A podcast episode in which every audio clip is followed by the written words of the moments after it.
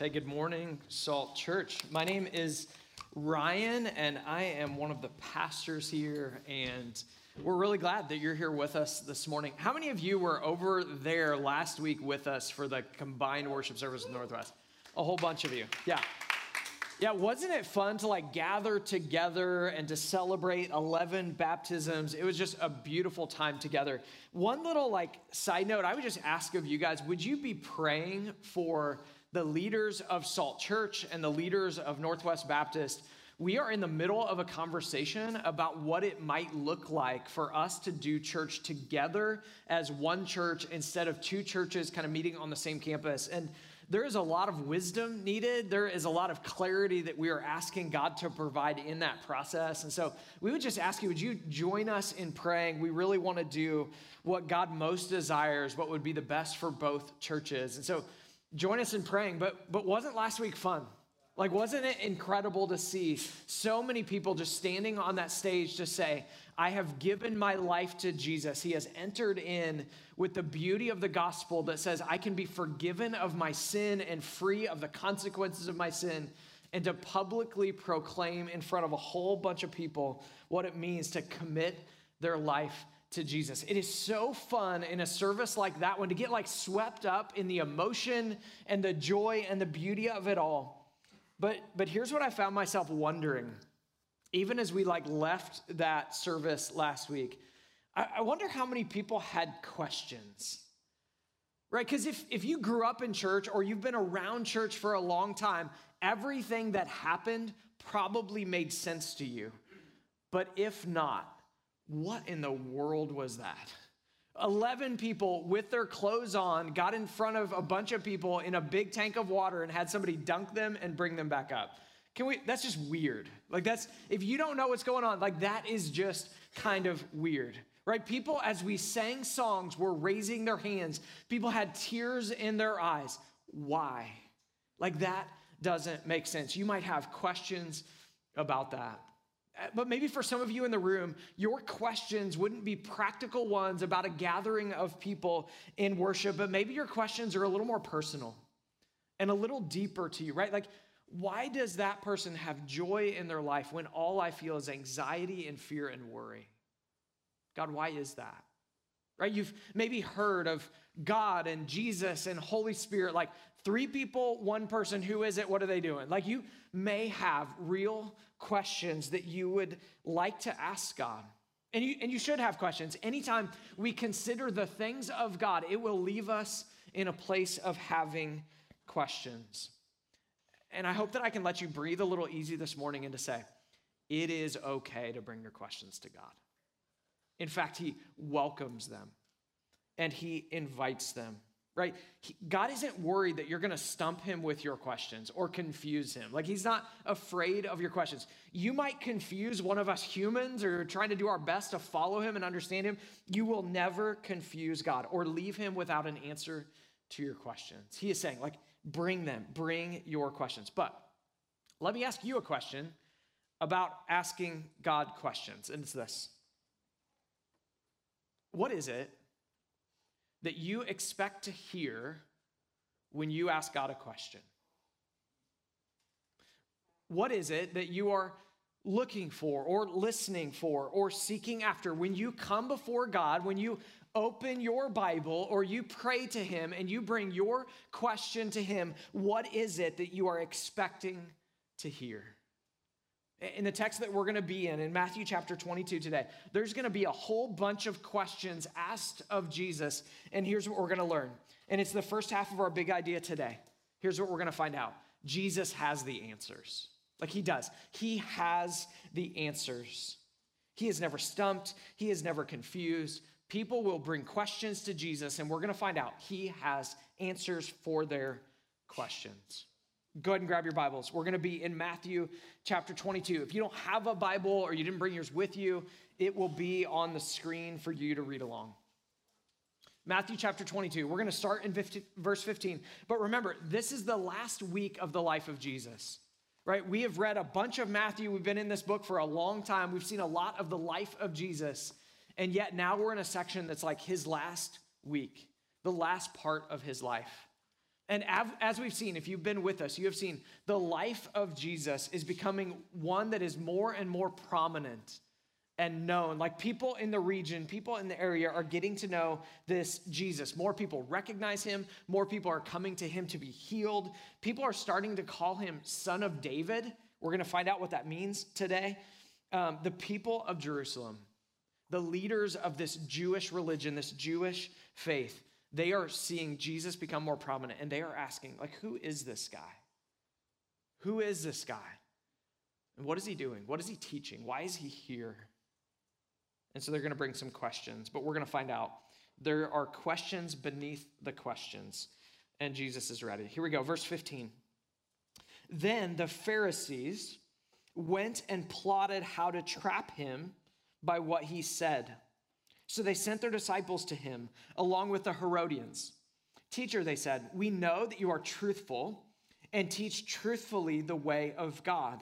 You don't care what anyone thinks, nor do you show partiality. Tell us then, what do you think? Is it lawful to pay taxes to Caesar or not? Perceiving their malicious intent, Jesus said, Why are you testing me, hypocrites? Show me the coin used for the tax. And they brought him a denarius. Whose image and inscription is this? He asked them.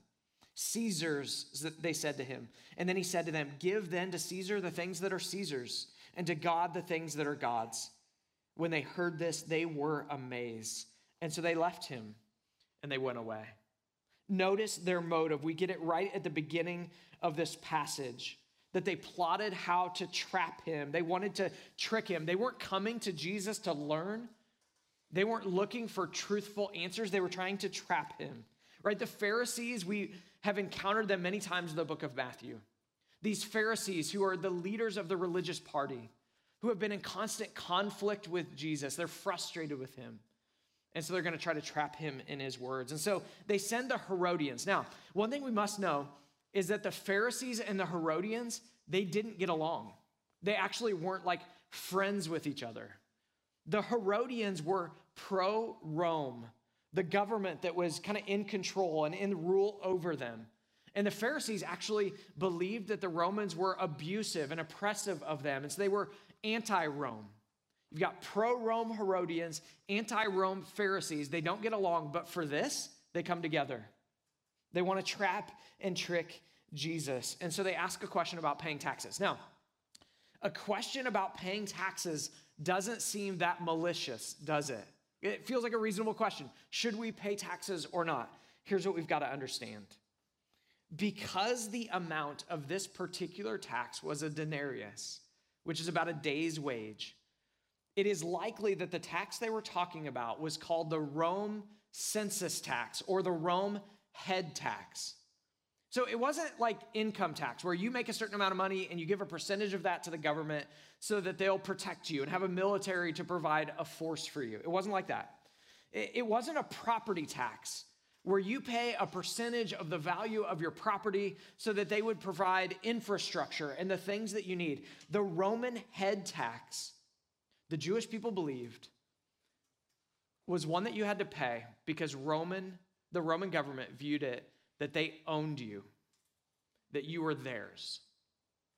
And the Jewish people, some of them believe that if you pay this Roman census head tax, this one denarius, that you are saying to the Roman government, I agree you own me.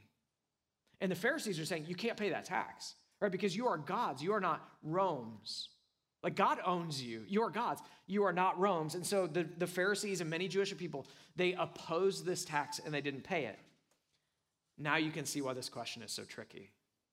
Right? Because if Jesus would say, don't pay the tax, the Roman government would be at his door and they would be ready to arrest him and punish him, right? But if he says, hey, you should pay the tax, then the Jewish people think he agrees with Rome, that Rome owns us and that God doesn't. What's he gonna do? Well, here's what he says He says, grab me a coin, look at it. What does it say? Whose picture is on it? Well, the picture on the coin is Caesar. And so he's like, it seems pretty simple. Give to Caesar what is Caesar's. And then here's how he finishes that. He says, and give to God what is God's. Here's what he's saying He said, You have it all wrong. Paying this tax to the government of Rome doesn't mean that they own you, right? You can pay the tax and still give your life and your commitment and your devotion and your worship to God. Pay the tax and give your life to God. He splits the thing that they had put together. See, these people, they came to Jesus to trap him and to trick him, and he had an answer. He had an answer that was truth, but it wasn't the answer that they were looking for. See, remember, again, they viewed this coming Messiah as one who would be a political leader, one who would deal in kingdoms and taxes and governments. And he is showing them that's not who I am. That's not who the Messiah is. Pay the taxes to the government, give to God what he deserves, your worship. He has an answer. Look at the next section, verse 23. That same day, some Sadducees who say that there is no resurrection came up to him and questioned him. Teacher, Moses said, if a man dies having no children, his brother is to marry his wife and raise up offspring for his brother. That was the way they would continue the family lineage, would be to take the brother's wife and have children and continue the lineage. Verse 25. Here's where it gets crazy. Now there were seven brothers among us. The first got married and died. Having no offspring, he left his wife to his brother. The same thing happened to the second also, and the third, and so on to all seven. Last of all, the woman died. In the resurrection, then, whose wife will she be of the seven? For they all had married her.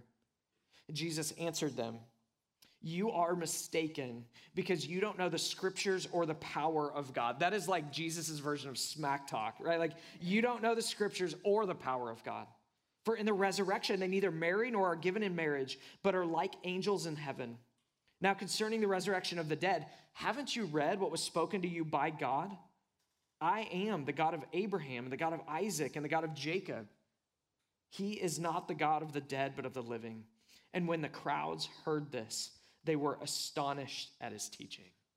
Here comes the next question to Jesus. And it really is this like conjured up, crazy hypothetical situation about seven dudes who married a woman and then died and then, and then died and kept going. And, and just a general point of advice if somebody comes up to you with this crazy hypothetical situation and tries to get you to make a statement about what you believe on it, don't fall into their trap. Right? They're just trying to trick you. It's what they're doing to Jesus here. Right? The first story, the first encounter, the Pharisees were working with the Herodians, who they didn't get along with. Well, in this section, they're working with the Sadducees. They also don't get along with them. See, the Sadducees were in, a, they had a lot of power within the religious system, but the Sadducees didn't believe that there was a resurrection. They didn't believe in eternity or afterlife. They believed that once you were dead, you were dead. Like your life on this earth was the only one.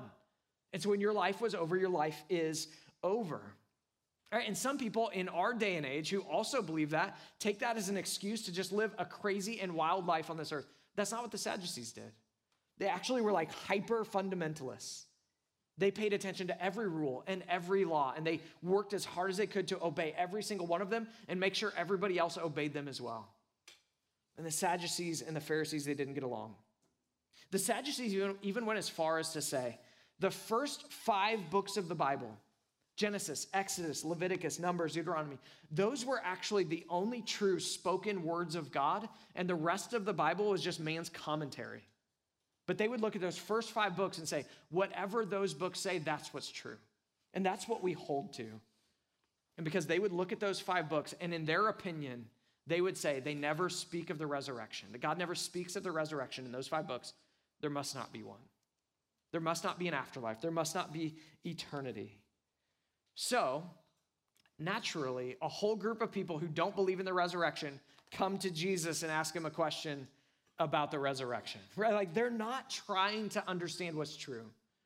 They're trying to trick and trap Jesus.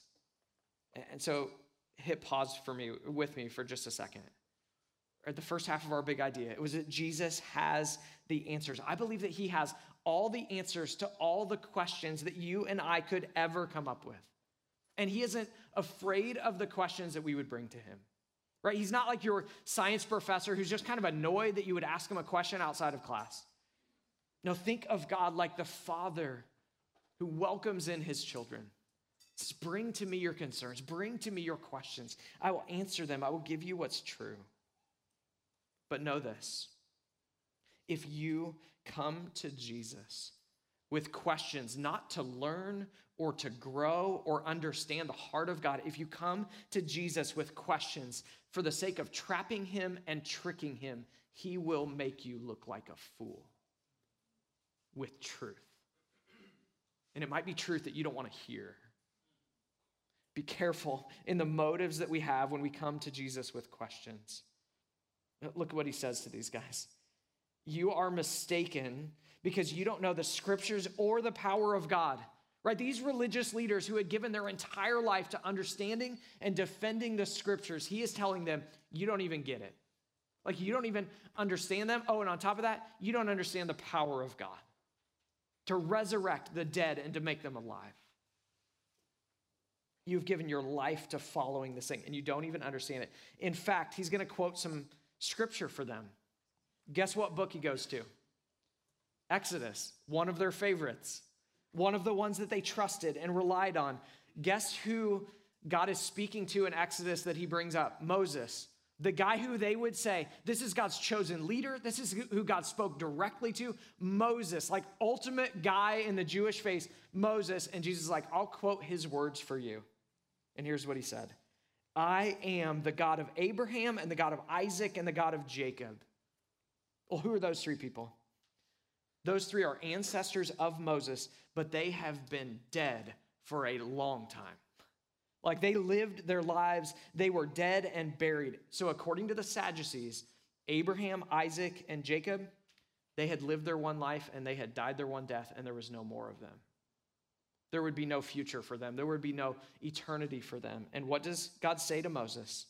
He says, I am, like am, currently, presently, like in the moment, I am the God of Abraham, Isaac, and Jacob.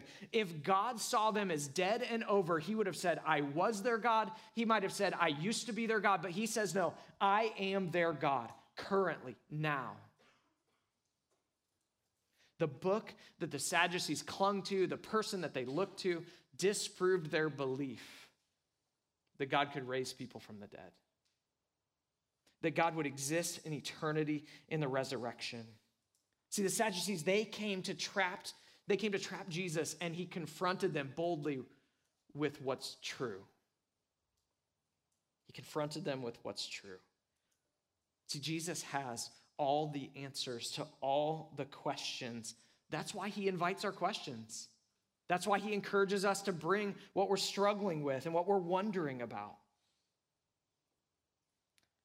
But here's the reality because Jesus has all the answers, and because all of his answers are true, that is also why I do this, and I think you probably do this if you'll admit it.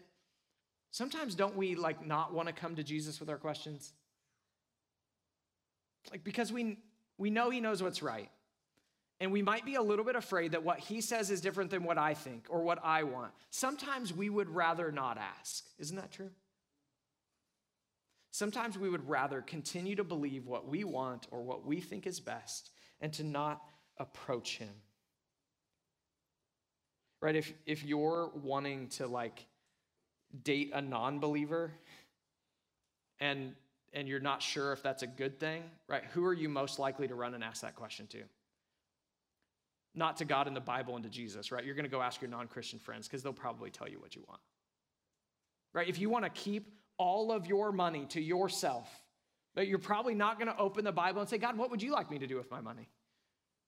Right? If you feel, if you, you kind of enjoy this feeling of superiority over people, if you don't want to help somebody who doesn't look like you or doesn't vote like you, you're probably not going to come to Jesus and say, Jesus, how would you like me to think about them?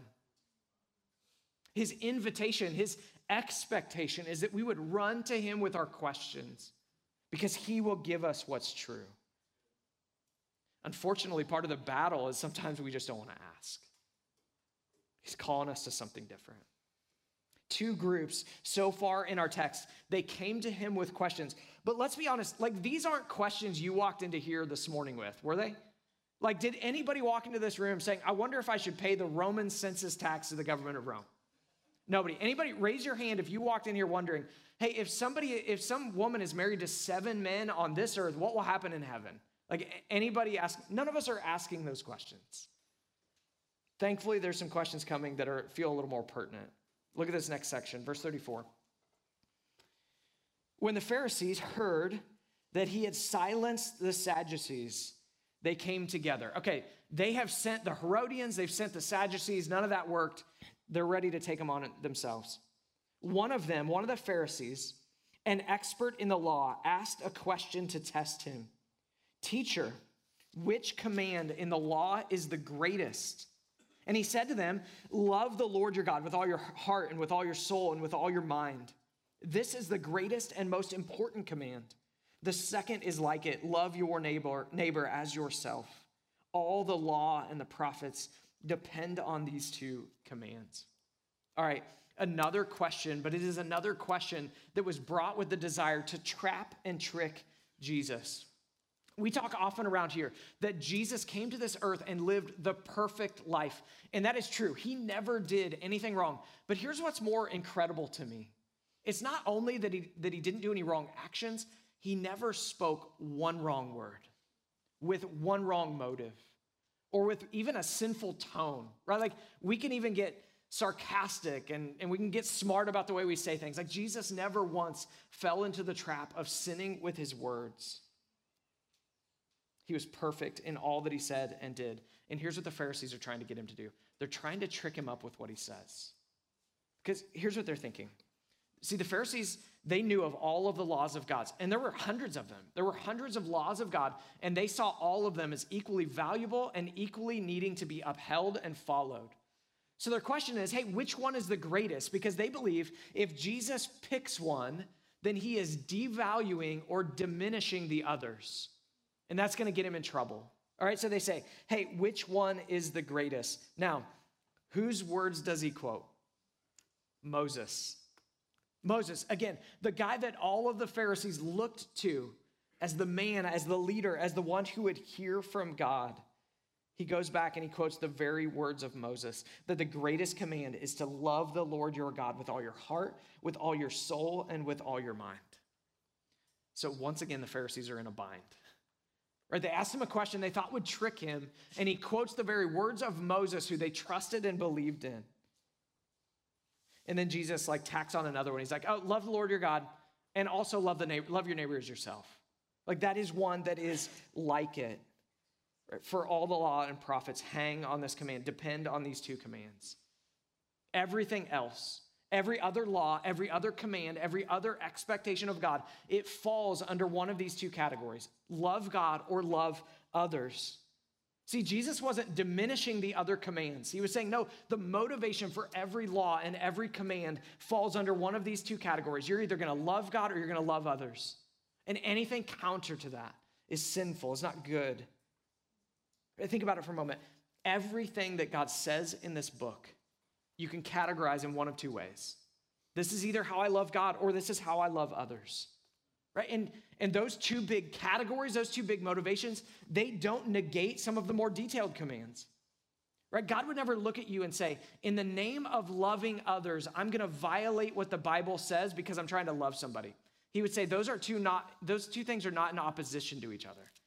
They work together to obey the things that God has given.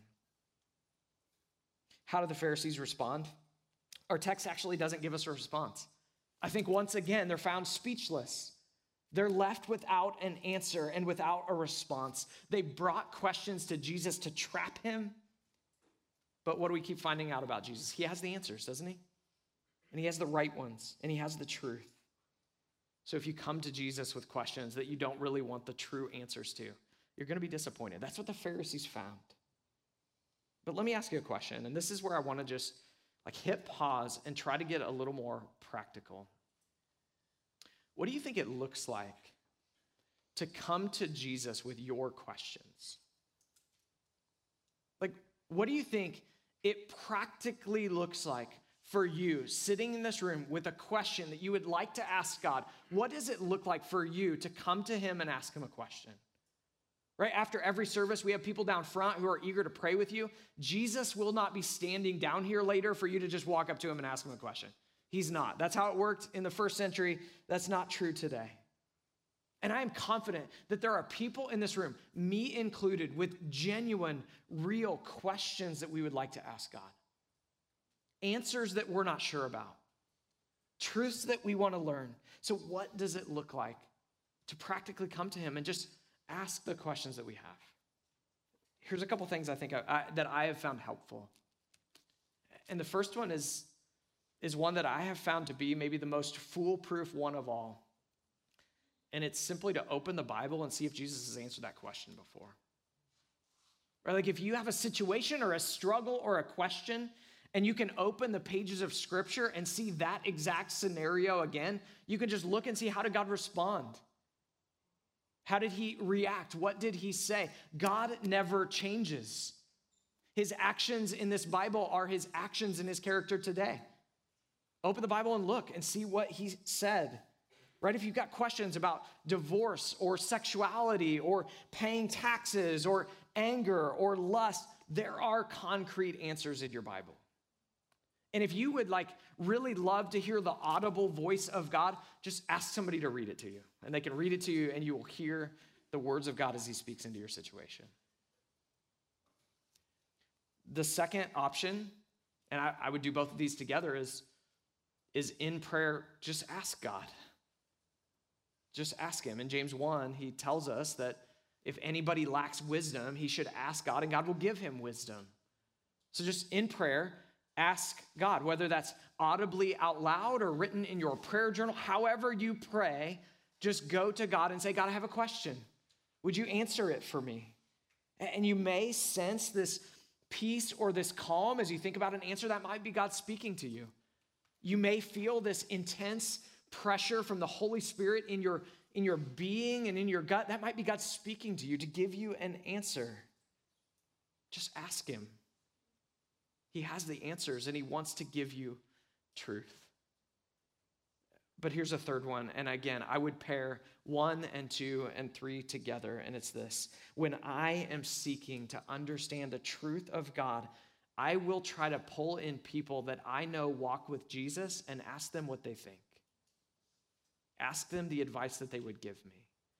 Invite them into the process of praying and wrestling and struggling with me with this issue. Right? It might be your connection group leader or one of the leaders in this church or a parent or a trusted friend, somebody who loves God and loves you and wants what's best for you. Ask them what they think. Right? Don't go find your friends that will always tell you what you want to hear. Don't always go find the people that won't point you to scripture and won't point you back to God, but will always just ask you to use your own reasoning and your own thought, what's logical. Don't ask the people that just tell you whatever your heart desires, that must be best. That is false. That is not true.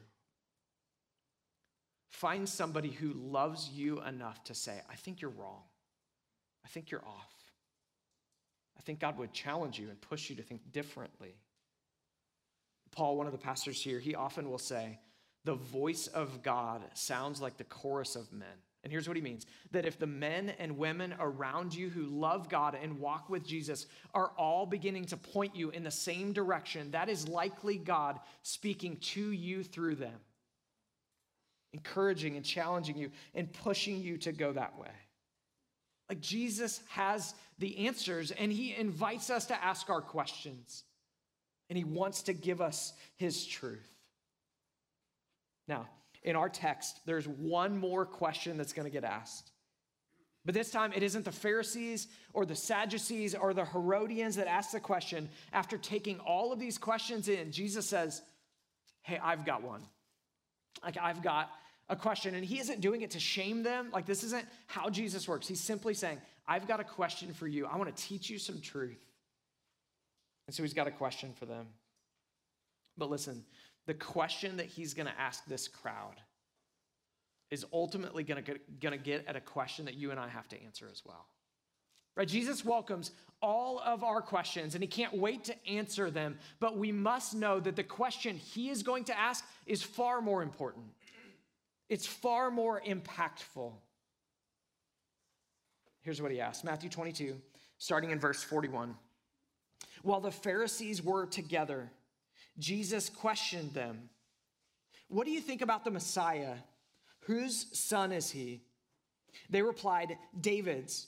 And so he asked them, How is it then that David, inspired by the Spirit, calls him Lord? The Lord, and he quotes from Psalm 110 The Lord declared to my Lord, Sit at my right hand until I put your enemies under your feet. If David calls him Lord, how then can he be his son? No one was able to answer him at all. And from that day, no one dared question him anymore. Okay, this is a little bit confusing because we're not Jewish in the first century, most of us at least, right? Here's the challenge that Jesus is bringing. See, the Jewish people believed that the son of David, one of his ancestors, would come as the Messiah who would rescue them. But their belief and their point of view is that the son of David would be a powerful man, with the emphasis on the word man. That he would be a political leader, he would lead a political revolt, and that he would rescue them on this earth, in this kingdom. And they expected that man to be a descendant of, the, of David. And what Jesus is pointing out to them is that David, the ancestor, would never refer to one of his descendants as Lord. You just would never speak that way.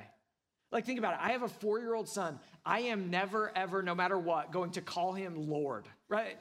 I don't care how good he is. I don't care how powerful he becomes someday. I will never call, because you just, you don't speak that way about your kids and your descendants. We don't speak that way, especially didn't in this culture. He's pointing out to them, it does not make sense that David would call one of his descendants Lord. But in Psalm 110. That's exactly what he does. See, the Pharisees knew Psalm 110 was a messianic psalm. What that means is that it was a psalm speaking about the future Messiah that would come. Everybody agreed Psalm 110 is speaking about Jesus. And in that psalm, David says, Lord God declared to my Lord, Sit at my right hand until I put your enemies under your feet. Who will sit at the right hand of God in the kingdom? Jesus will. Jesus will.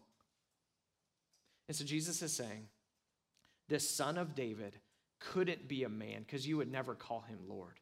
He must be much more than that, much bigger than that. He must be like supernatural, he must be God. Fully human, but fully God. And while the language feels a bit confusing to you and I, this crowd knew exactly what he was saying exactly what he was implying. And here's what he meant. Here's what he was telling them. Hey, Pharisees, I know you're here to trap me. I know you don't like me. I know you want to get rid of me, but, but I am the Messiah. I am that son of David. Like, I am the rescuer who is here to rescue you. Right? Not only did Jesus have the answers to all of their questions, but here's what's true he is the answer to their biggest question. He himself is the answer to, his, to their biggest question. That's the rest of our big idea. Jesus has the answers, and that should bring us much relief and joy of followers of him. He has the answers to our questions, and he's not afraid of our questions. But even more importantly, to our deepest need and our biggest question in our life, Jesus is the answer to that one. Every single one of us has questions that we would love to come and sit at the feet of Jesus and ask him. And he tells us, please come do that. Come and ask all your questions. But at the end of the day, God also has a question, and his question is far bigger and far more important. And how we answer that question will determine how we spend our eternity. Whether we spend our eternity in close intimate, loving, unbroken relationship with the God of the universe in heaven in perfection, or will we spend eternity in agony, separated from Him? And here's that question Do you believe that Jesus is the Messiah? Do you believe that He is your rescuer? Like, do you believe that he came to die a death to save you from your sin and have you placed your trust and your hope and your confidence in him alone? Not in your goodness or in your works, but in him to provide for you. If you would answer the question, do you think Jesus is the Messiah? If you would say no to that, my plea with you this morning is to change that answer, to think differently about that. Abandon this idea that you are good enough or smart enough or strong enough to do it on your own because you can't. And the beauty of the gospel is that you don't have to. But if you do already believe that He is the Messiah, here's my challenge for you. My challenge for you today is simply to live like it. Live like you believe that it's true. Bring your questions to Jesus and let Him lead you and inform you and give you truth. Don't keep trying to figure out this world all on your own. And for those areas of your life that you're guarding and protecting and not bringing to Jesus, my plea for you this morning open those up and ask God, what would you have me do? Jesus is the Messiah. He has all the answers to all our questions, but far more importantly, He is the answer to our deepest question. Salt Church, I pray and I hope and I'm begging God that we would be the kind of church that believes that's true and lives like it's true. Join me in asking God to make that true of us today. God, we have questions, real questions, real things we struggle with, real things we're frustrated by and concerned with, things we don't understand. God, help us to feel the relief today where you invite us to bring those questions. And God, would you give us the motives that would come to seek and to understand and to learn, not to try to trick you and trap you and prove you to be wrong and us to be right? Oh, God, break us of those motives, break us of our pride. But oh, God, would we come to you? Seek after your truth, to learn and to listen, to follow and obey all motivated, God, by the reality that we can because of the work of Jesus and only because of the work of Jesus. We're glad, God, that you have answers to our questions, but we are far more thankful that you brought Jesus, you sent Jesus as the answer to our ultimate question of what will we do to have salvation? How can we have eternity and unity and relationship with you? God, there is nothing we can do but Jesus did all that we need. And we're thankful for that today. Remind us of that truth. That we would run to you day after day after day. Do that work in us, we pray. In Jesus' name.